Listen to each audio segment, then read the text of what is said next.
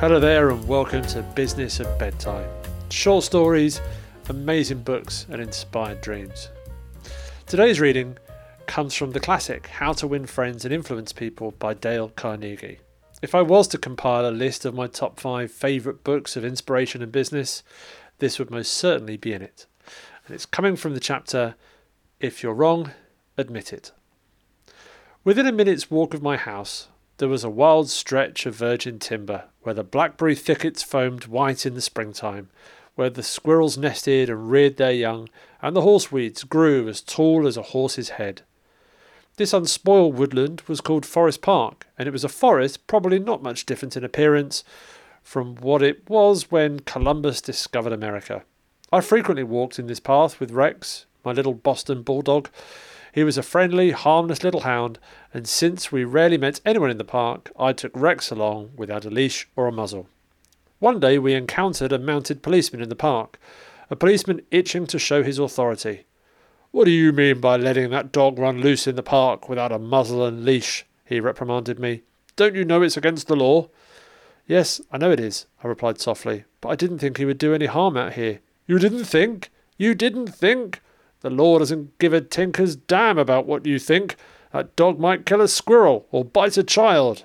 Now, I'm going to let you off this time, but if I catch this dog out here again without a muzzle and a leash, you'll have to tell it to the judge. I meekly promised to obey. And I did obey for a few times. But Rex didn't like the muzzle and neither did I, so we decided to take a chance. Everything was lovely for a while, and we struck a snag. Rex and I raced over the brow of a hill one afternoon, and there suddenly, to my dismay, I saw the majesty of the law astride a bay horse. Rex was out in front, heading straight for the officer. I knew I was in for it, so I didn't wait until the policeman started talking. I beat him to it. I said, Officer, you've caught me, red handed. I'm guilty. I have no alibis, no excuses. You warned me last week that if I brought the dog out here again without a muzzle, you would find me. Well, now, the policeman responded in a soft tone. I know it's a temptation to let a little dog like that have a run out here when nobody is around. Sure, it's a temptation, I replied, but it's against the law. Well, a little dog like that isn't going to harm anybody, the policeman remonstrated. No, but he may kill squirrels, I said.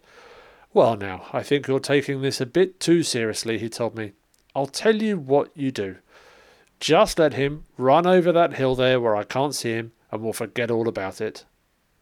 That policeman, being human, wanted a feeling of importance, so when I began to condemn myself, the only way he could nourish his self esteem was to take the magnanimous attitude of showing mercy. But suppose I had tried to defend myself. Well, did you ever argue with a policeman? But instead of breaking lances with him, I admitted that he was absolutely right and I was absolutely wrong. I admitted it. Quickly, openly, and with enthusiasm. The affair terminated graciously in my taking his side and his taking my side. Lord Chesterfield himself could hardly have been more gracious than this mounted policeman, who, only a week previously, had threatened to have the law on me. If we know we are going to be rebuked anyhow, isn't it far better to beat the other person to it and do it ourselves? Isn't it much easier to listen to self criticism than to bear condemnation from alien lips? Say about yourself all the derogatory things you know the other person is thinking or wants to say or intends to say, and say them before that person has a chance to say them. The chances are a hundred to one that a generous, forgiving attitude will be taken and your mistakes will be minimized, just as the mounted policeman did with me and Rex. Thanks for listening. Good night.